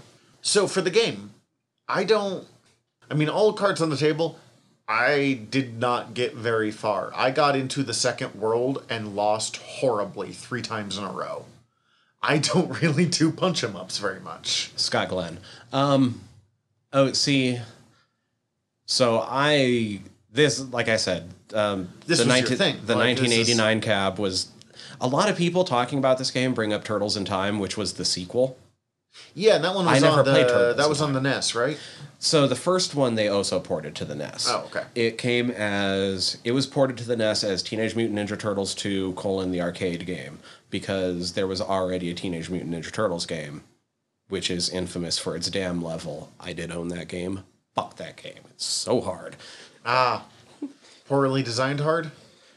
Just early NES hard. Yeah, fair enough. um, I played a little bit of Turtles in time. I don't know where, but I know I've played it. And I played a little bit of it because I think I had at least one friend that had it. I've played like an hour of it, but that cab, like I said, like You beat it. beat it. Uh, so this was my shit. Like I was like, I recognize exactly how this is playing out. It's. You remember when we got the Diablo two remaster, Yes, it's one of the main games I've played in the last year. and it's kind of just like. It plays the ways you remember Diablo playing. Mm-hmm. That's kind of this. Like the older one wasn't as smooth as this. There wasn't uh, distinct animations between each of the turtles and stuff. But this plays the way I remember that. This takes all of the punch 'em ups, but they can make them much easier now just because video games have advanced so much. I think that was my biggest gripe with it was uh, the level design was way too simple for me. Like it was no problem to get all of the collectibles on every single stage. Um, I probably beat the game in two and a half hours, How many different worlds are there? fifteen, I think. Like you were almost at the end Oh shit. Okay. when you went through that. Portal into Portal. the Ultron world. There's not much left after Oh that. fuck. Oh, I got way farther than I thought I did. You got like two thirds of the way through. The I game. thought I was like a third of the way. No, no, you got like two thirds of the way through the game. All right, I feel a little better about how much I got wrecked. I just don't have the uh, the rockmen that like charge at you. I don't have the timing right to jump. Uh, they fucked me up a little bit, but what I was just like, it was fun and it hit me way in the nostalgia feels, and I was really happy that I got through it and beat it and unlock Casey Jones so that I could. Fuck I was wondering where Casey Jones was in that. so that I could fuck around with him a little bit, and then as I was playing it, I just realized that as as much quality of life improvements as they've given me, it still plays too much like an old cab, and I had no interest in like doing most of the challenges, especially how many of the challenges were like do a level without getting harmed. I I'm sure I could do do a that for a couple of those harmed. levels. I don't f- feel the want in this game to prove myself in that way. I tried to, to get at least one or two of the challenges on every level I did. I never tried to do all three. I think I did on a couple of the early levels, but who was your character? Did you have a preferred? Um, I was originally, since I didn't know how long the game was going to be, I thought it was going to be longer than the 15 or 16, whatever mm-hmm. levels it is. I don't even know if you, the, the last level is basically just a, a boss fight. I don't know if you can count that as a real level or not. Either way. I thought it was going to be about twice as long as it ended up being. Even though I, I went back and looked it up, I think it's actually like twice as long as the old cab was. Um, yeah, but when we have Elden Ring now, like this game feels tiny. so I was gonna I was planning on leveling up more than one character. So like I got I was getting the bonus collectibles that gave you bonus XP, and I didn't want to put any of that XP to waste. So I got Splinter up to like level nine. Then I started in on Mikey because I was getting close to being able to turn in uh, like the secret journals and the VHS tapes, and I didn't want those XP points to go to waste. So I think I got Mikey up to like level seven before I went back and finished off Splinter, and then I beat the game. And I kind of wanted to just get. I didn't actually want to play Mikey. I just kind of wanted to get him out of the way with his short range, so that I didn't have to fuck around with any short range characters anymore. I was actually having a lot of luck with Mikey. Just yeah, I think I so had some. I think I had some of my best runs with Mikey. Um, like I think I for sure got my longest hit combo with him. He, he, I mean, he moves so fast; it's hard not to. Uh, I, I enjoyed Donnie, but I wasn't great with him. Although I was doing better in later levels when I used him, just because of that range. April is a surprisingly capable character in that game. I think I used Raph like once and was like, "Mm, no. And then that was the thing. Like I, once I beat it, I did replay a couple levels with Casey Jones just to fuck around with Casey Jones. Does he use the bat or the hockey stick? Depends on what move you're doing. Oh, okay. He is a little bit more powerful than the other characters. The rest of them have six total stat points. He has seven, Ah, but it wasn't enough at that point. I was like, there's not big enough differences in the way that they level up for me to want to see what all the characters maxed out do. And at a certain point, I'm like, okay, this is cool, but I don't. Like I said, the the type of challenge it was, I didn't feel the need to prove myself against. And I I wish they did the arcade mode differently. I don't know what you would do differently because I do kind of want to see the endings. I don't want to play through the entire game with three lives. yeah, that's no. yeah, I could. I don't. I I think I only died like four total times through the entire thing, so it would only take being a little bit more careful to actually get through it. But I don't want to. It it doesn't seem like enough of a payoff just to see an ending to play that game old school arcade style. How much did you pay for that game? Oh, it was on Game Pass. I didn't pay a fucking Oh, thing. okay. I was gonna say I, I was looking at the price. I because I think they're selling it for like thirty or forty bucks, and I don't think it's worth that. I do think it's If uh, yeah, no, I don't think so. I'd pay like fifteen for it. I don't know if I'd 20? pay twenty five. I don't know if I'd pay over twenty. I think I would pay twenty though, without too much. Mm-hmm. And that's a weird thing because I don't want to because you know the people, who people worked on that hard game on it, definitely yeah. deserve money. But there, we we have kind of come to expect a certain level of content for the The amount of money you're paying. game. Yes. Yeah. That being said, like it's fucking, it's wonderful. Oh, it's a lot of fun. In I mean, so many ways, the original voice actors come back from the cartoon. I don't play punch 'em ups, and I've played it. I'm gonna play it again tonight, probably. So obviously, it does things right. I don't remember if we talked because we talked about turtles a bit last week, which is what inspired us to do th- this week. Who's your turtle? Is it your uh, Raph? I'm a Donatello guy, Okay. but in reality, I'm more like the reason I went through with Splinter is because I'm more Splinter than any of the turtles. like that's who I'm on board with is Splinter.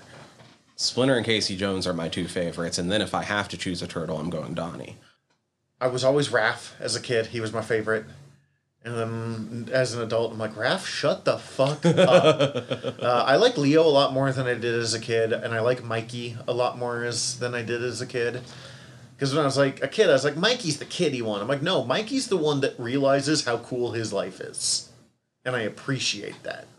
Even though I agree with you, I think I weirdly like Raph m- more now as a grown up because it just when I was a kid, it fucking annoyed me when he would break up the four turtles because it's like there's there's four of you guys. Quit being such a little dick and like leaving. What and now I at least now I at least like oh no I get it like you're a dick but also just like fuck people sometimes. I get it, Raph. I, I do, and I agree with you on that, but I just also, like, Raph, buddy.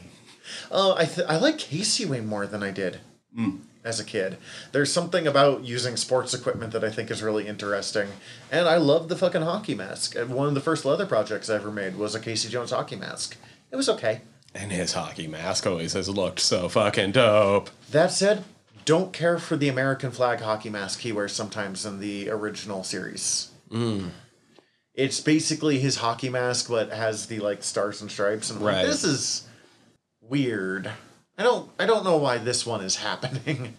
Um, I will say, to go along with this, I did rewatch the first Turtle movie, Turtles movie twice.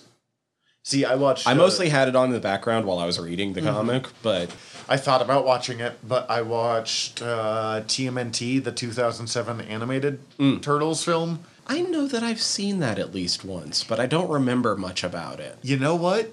It's complete garbage nonsense, but it is pretty well done in several ways. Like it it got pretty bad reviews and when I first watched it, you know, 2007, I'm fucking 19 and I'm like, I don't get why people don't like this. And now watching it, I'm like, oh yeah, this movie is nonsense. The plot doesn't make sense even for a fucking Turtles movie. But the cast is really good, actually. Uh, all of the four Turtles are like, I, they're the kind of voice actor that I can't remember their names, Oh, okay. but you look through the shit that they've done and you're like, oh fuck, you've done everything. Um, I think it's Leonardo, who's the guy that is played uh, about, who plays Obi Wan Kenobi in Clone Wars. Oh shit! Yeah, yeah, yeah. Like it's that I kind like of him. level of. But uh, uh, Chris Evans plays Casey Jones, Buffy the Vampire Slayer, uh, Sarah Michelle Gellar. It always takes me a moment to remember her name. Plays April O'Neil. Fucking Mako plays Master Splinter. Patrick Stewart plays. Oh shit! So that was the one that Kevin Smith does voice. Yeah. Patrick Stewart plays the bad guy, and I was like, he's kind of cool. And watching it now, I'm like, man, your Oh, yeah. plot makes no so, yeah. James Arnold Taylor is Leo, and yeah, that well, that was um, Obi-Wan. Obi Wan. Yeah, yeah. I fuck. I love. He's his, really good at it. You've seen I know that voice, right? Have we talked about this? I've seen some Okay. of it. I love the bit where he's talking about him coming up with his Obi Wan voice because he pulls off like pitch perfect Ewan, pitch perfect Alec Guinness, and then combines them just real time right in front of you. God, that's scary. That ooh. Oh God, voice actors are so cool. And then Nolan North is Raph, like fucking Nathan Drake. what? Mikey Kelley is Michelangelo. Um, Mikey Kelley. He's one of those that he doesn't have a uh, any. I don't think he has any of those like, oh my God, it's him. But Oh yeah, like a bunch of shit that I've never seen. For the most part, it looks But- like. I mean, if you look at his Wikipedia, it's just like thing after thing after thing after thing after thing. He's he's had a pretty busy career. okay, okay, yeah, yeah. I mean, he's one of those guys I've heard, but. Mm-hmm. And then Mitchell Whitfield is Donatello. Oh shit, he was he's done like some film film. He was in My Cousin Vinny and shit. Okay, and like Sergeant Bilko and oh shit, that's fun. Oh, and he's Norbert. He was Norbert in Angry Beavers. Okay, yeah. Here's one of the like minion. Like I don't think the character even gets a name. He's just like a robber who appears twice. Is one of those voice actors that was in like every '90s cartoon. Mm, this is like your voice just makes me happy. I will say, if you watch this, I mean, one, as I said, the the plot is nonsense on every level. It is very much a 2007 uh, CGI animation. Most of it's good, but some of it you're like, wow, that's uh, that texture ain't right. I might have to fucking watch. I this, highly. Re- it's on HBO Max. It's only like an hour and a half long. like I said, I know I've seen it before. Like, and I'm reading this cast, and I'm like, I just want to hear all of them do these voices. Yeah, no, they're all great. And I remember Peter Laird talking about that he desperately wanted to do a live. He described it as a mix of live action and animation, and really he meant live action and just CGI the turtles, like Right. what they would do later on. But he really wanted Chris Evans and Sarah Michelle Gellar to come back in the same roles. Mm, hmm I actually think Chris Evans would have been a pretty good Casey Yeah. Jones. Still, I like that. I can see it. They're a little old now, but that's fair. This movie can still came see out it. 15 years ago. Stephen Amell was not a bad choice for Casey Jones. Mm-mm. I haven't seen those movies. I've only seen little bits of them, but No, he was a good choice. wasn't it Megan Fox's? Yes. I don't know how I feel about that. I'm not. I am not a Megan Fox hater. There were people that desperately hated her for being hot, I guess. And I never understood why, because I'm like, oh, she's not a great actress, but She ain't bad. She's not bad, and she is gorgeous. She does a great job in Jennifer's body. Oh, I did hear that was very good. So, like, more power to her, and she spoke truth to power against powerful white men in the industry. Good for you. Uh, but you know, so I was like, "Oh, I don't know how I feel about her as April, but also, I don't have any problem with it. No. She probably had more to do than she did in that first fucking Transformers movie. Almost undoubtedly.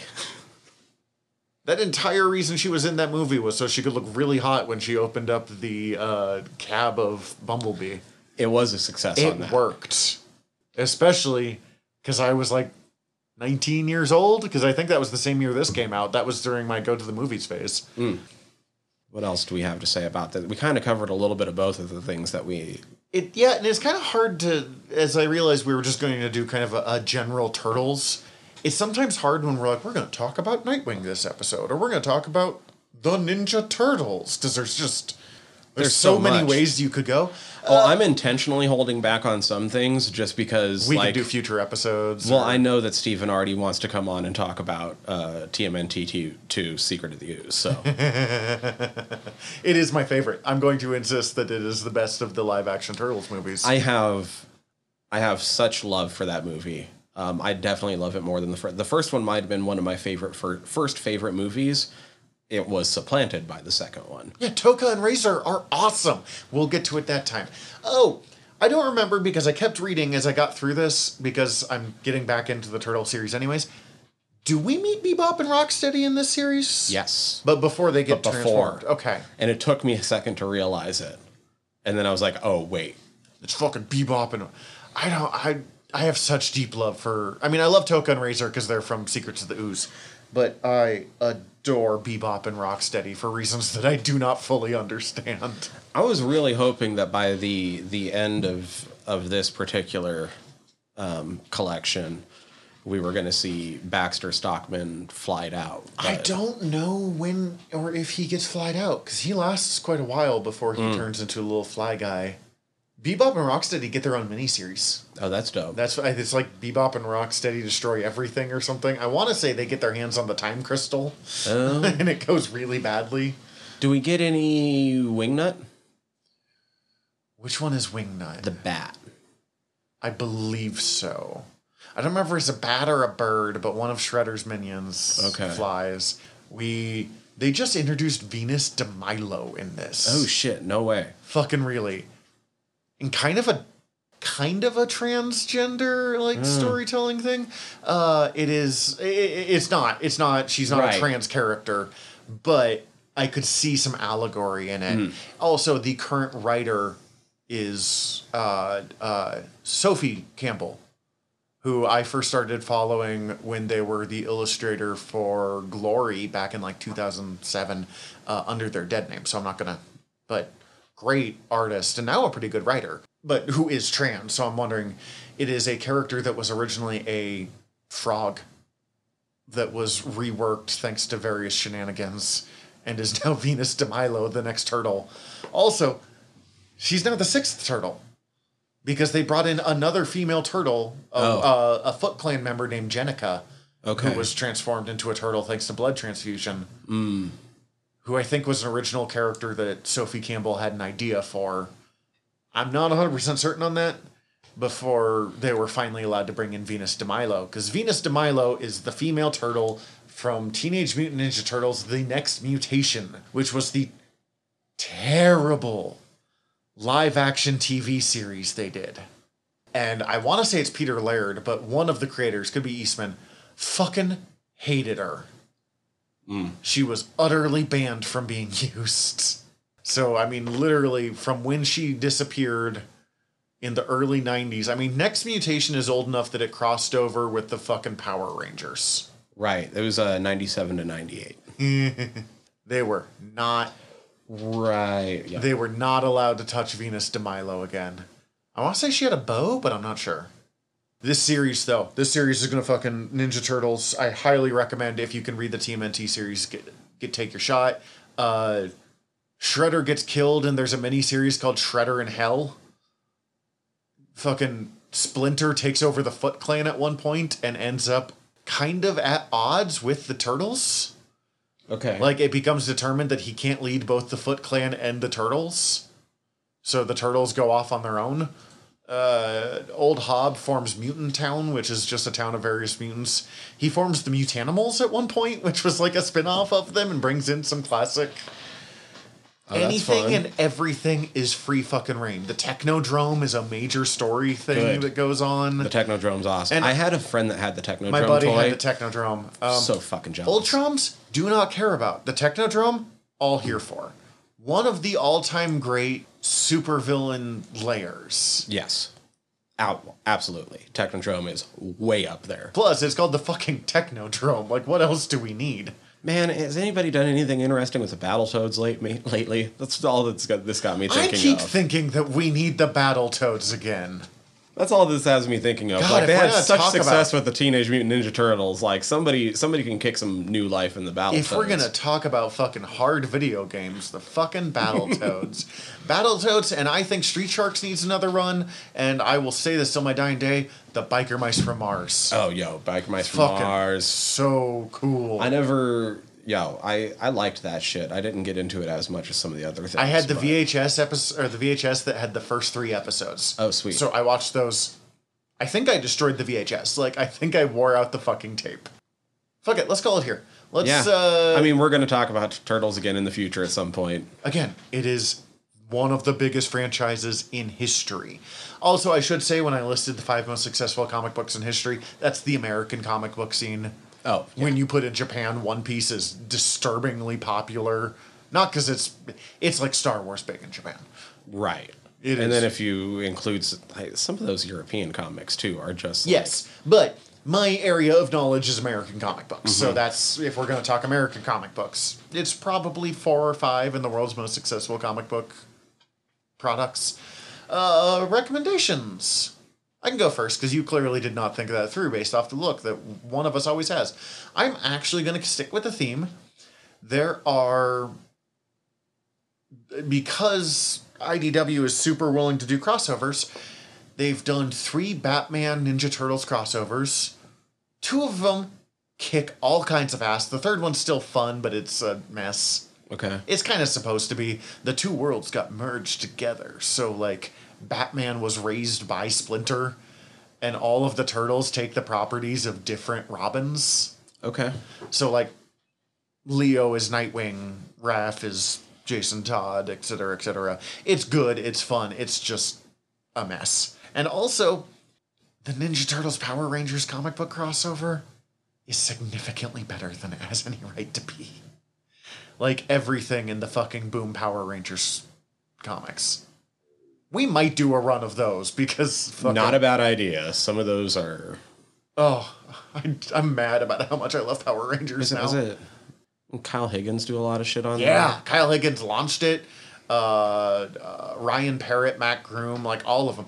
Some big name, Dan Mora is like one of the next big things in comics, and he start. I don't think it was his start, but he got recognized doing the art for uh, Ninja Turtles. Uh, back when um, Fat Man Or Beyond was fucking Power Rangers, not Ninja Turtles. back when uh, Kevin Smith's Fat Man Beyond podcast was Fat Man on Batman. Kyle Higgins was one of my favorite interviews. He does a really good interview with Kev. I've been a fan of Kyle Higgins for a while, ever since I read some of his uh, Nightwing stuff with Scott Snyder. It wasn't Nightwing; it was Dick Grayson as Batman. But I picked it up based off the power of that. And the first time I read it, I was like, "No, this is bad." And then I reread it, and went, "Oh no, this kicks all kinds of ass. This is really good." Um, but yeah, uh, Batman TMNT, especially TMNT two, where Bane takes over the Foot Clan. And among other things, fucking takes over the Empire State Building and puts a Bane mask on it to show that he has seized control of New York. That's amazing. It's so good. And all of the Foot Ninja have the Bane, like, painted on, like, the white part of Bane's mask painted on their Foot Clan masks. Okay. That's wild.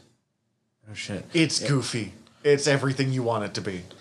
Bringing up Kyle Higgins, I'm pretty sure it was the Kyle Higgins interview that turned me on to this. I think you might have recommended it before at one point, but I can't remember. I think we may have just brought it up at some point too. My recommendation is going to be Gotham Central. Gotham Central by Ed Brubaker, and I can't think of the Greg artist. Rucka. Oh, you're right. Greg Rucka, not Brubaker. But I can't think Oh of no, no, it's they Oh, it's both, both of them. Yeah, with pencils No by wonder it was so goddamn good. yeah, uh, Michael Lark. It's the two best crime writers in comic books of the last fucking 30 years. But it's a police procedural comic book set in Gotham. So good. It's like what? Not that we need to be putting cops in too sympathetic of a light, but it's like if you're a cop working in Gotham, what the fuck do you have to deal with? Yeah, in the first storyline, they have to deal with Mr. Freeze. What do you do with Mr. Freeze when Batman's not there? Yeah, And I'll say, in fairness, I mean, it's propaganda. Like any mm-hmm. kind of cop show. So is Brooklyn Nine Nine, and I'll fucking fight for Brooklyn Nine Nine. But it it doesn't shy from the fact that Gotham PD is still corrupt as hell. N- right. Even with Gordon doing everything he fucking can, even with uh, oh god, I can't think of the captain that he brings over from Metropolis to help out. Um, Oh, I don't remember either. Fuck. She's great. Yeah. Also, er, not early, but like early 21st century queer representation in the comics. The main character Montoya is a lesbian, which is it. It doesn't seem like anything now, but like that was that was big in 2003.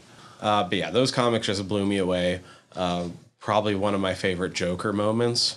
Not, he's not even he's not even on panel, but when they find, God, what was it? Didn't he have? I've like- never finished the series. I should say I've read the first like two or three volumes. So, So don't- there's and this- it was years ago. There's this bit. I think he has like remote control. I want to say it was like sniper nest set up, That something like sounds that. like the Joker. Fuck that guy. And when they you know they rush up into the room and find the room that it was in and stuff there's like a computer sitting there and it just has this uh, this message left to him from from the joker and it's like this oh god i can't even remember how it goes. It's this weird rambling paragraph where he's like "Ha ha, you caught me and da da da da da and little birdies go tweet tweet tweet and this and this and that and da da da da da and this is all brought to you by the fucking joker for gotham mayor or something like campaign and We saw that in Harley Quinn. yeah. Um, God, I used to. I actually used to have it slightly memorized, and it's just been way too long since I've read that fucking Ah, that's comic. fine. But Yeah, I. If you like, especially if you liked the modern The Batman, you will like Gotham Central. Keep in mind it's 20 years old, so some parts of it do feel 20 years old, but that doesn't mean it's bad. Early 2000s comics actually was a pretty high point for comics for a minute there. you already gave away what we're doing next time. We're going to Lower Decks season two, because Season three's out soon, soon, end of August, something like that. late August, so just in time. Uh, but that's next time. In the meantime, we're your generals of nerdery. I'm Zach. I'm Tyler. Dismissed. Hi, everybody. General Tyler here. If you like the show, please hit subscribe however you're listening to us right now. Also, if you could rate and review us however you're listening to us right now, or preferably over at Apple Podcasts, we would super appreciate it as the whole world is ran on algorithms and we want to be all up in them, getting our voice out to more places. Uh, also, I mean, tell your friends. We always appreciate that. Uh, if you want to get in contact with us, ask us questions, give us comments, email us generalnerderypod at gmail.com. You can also contact us through our website, www.generalnerdcast.com. Uh, while you're there, check out all of our back catalog or click the links up at the top as we are part of the Earwyrm Podcast Network. Uh, go check out all of our sister shows. We're involved with most of them, so if you already like listening to us talk, it might be in your best interest. And if you want to check out everything from the network, head over to earwyrm.com, E A R V V Y R M.com. We'd super appreciate it. Love you all. Have a good one.